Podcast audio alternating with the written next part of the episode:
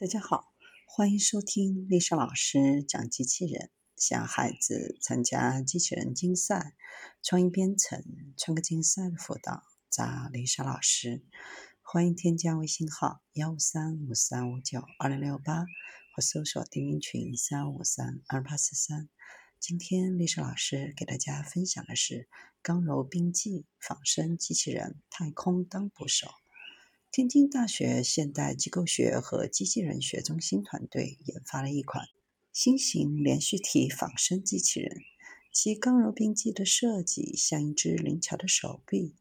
目前，该成果已初步应用于空间非合作目标捕获的研究，有望成为一名出色的太空捕手，处理失效卫星和太空碎片。连续体机器人是一种形如象笔、章鱼触须等软体机器人的新型仿生机器人，具有极强的结构柔顺性和环境适应性，因而无需配备复杂的传感系统，就能够在未知的环境下执行避障、探索等动作，突破了传统机器人通常只能在规定空间内作业的局限性。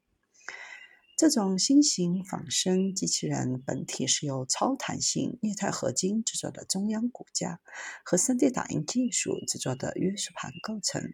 通过均匀分布在约束盘周围的驱动丝，可控制其本体结构产生主动弯曲或根据环境变化发生的被动变形。